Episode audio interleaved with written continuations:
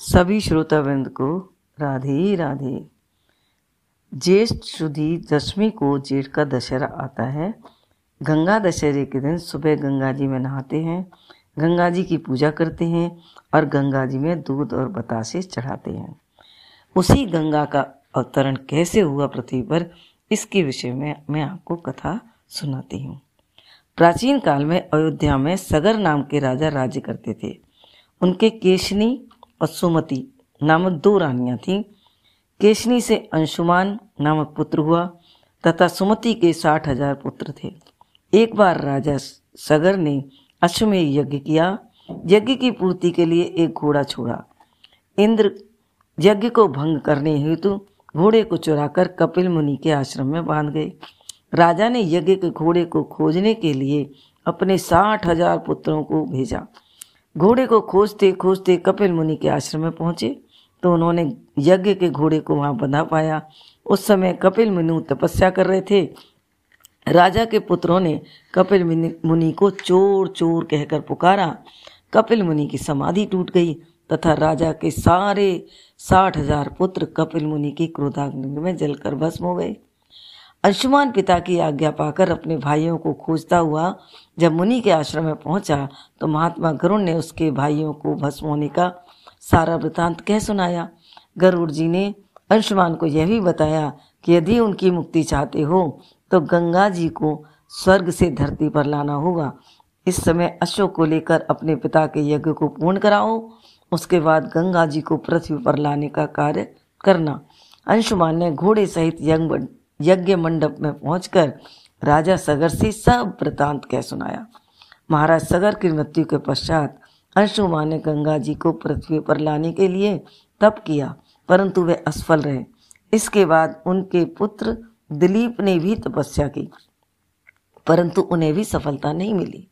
अंत में दिलीप के पुत्र भागीरथ ने गंगा जी को पृथ्वी पर लाने के लिए गोकर्ण तीर्थ में जाकर ब्रह्मा जी को प्रसन्न करने के लिए कठोर तपस्या करी। तपस्या करते करते कई वर्ष बीत गए, तब ब्रह्मा जी प्रसन्न हुए और गंगा जी को पृथ्वी पर ले जाने का वरदान दे दिया। अब समस्या यह थी कि ब्रह्मा जी के कमंडल से छूटने के बाद गंगा के बेग को पृथ्वी पर कौन संभालेगा? ब्रह्मा जी ने बताया कि भूलोक में भगवान शंकर ही इस बेग को रोक सकते हैं, इसलिए तुम उनकी आराधना करो। भगीरथ ने शंकर जी की आराधना करी। तब शिव जी तैयार हो गए। उन्होंने महाराज भगीरथ एक अंगूठे पर खड़े होकर तपस्या की। तब उनकी कठोर तपस्या से शिव जी ने गंगा को अपनी जटाओं में संभालने के लिए राज़ी कर लिया। शिव जी गंगा जी को अपनी जटाओं में संभालने के लिए तत्पर हो गए। गंगा जी जब देवलोक से पृथ्वी की ओर बढ़ी तो शिव जी ने गंगा जी की धारा को अपनी जटाओं में समेट लिया। कई वर्षों तक तो गंगा जी को जटाओं में समेटे रहे। भागीरथ ने फिर अनुनय विनय करी। तब शिव जी ने गंगा को अपनी जटाओं में से मुक्त करने के लिए तैयार हुए। इस प्रकार शिव जी की जटा से छूटकर गंगा जी हिमालय की घाटियों में कल कल बिनाद निनाद करती हुई मैदान की ओर बढ़ी। जिस रास्ते से गंगा जी जा रही थी, उसी मार्ग में ऋषि जैनु का आश्रम था। तपस्या में विघ्न समझकर गंगा जी को पी गए। भगीरथ की प्रार्थना करने पर उन्होंने जांग से पुनः उन्हें निकाल दिया। तभी से गंगा जी का नाम जानवी पड़ा। इस प्रकार अनेक स्थलों को पार करती हुई जानवी कपिल मुनि के आश्रम में पहुंचकर सगर के साठ हज़ार पुत्रों को भस्म, अवशेषों को उतार कर मुक्त किया।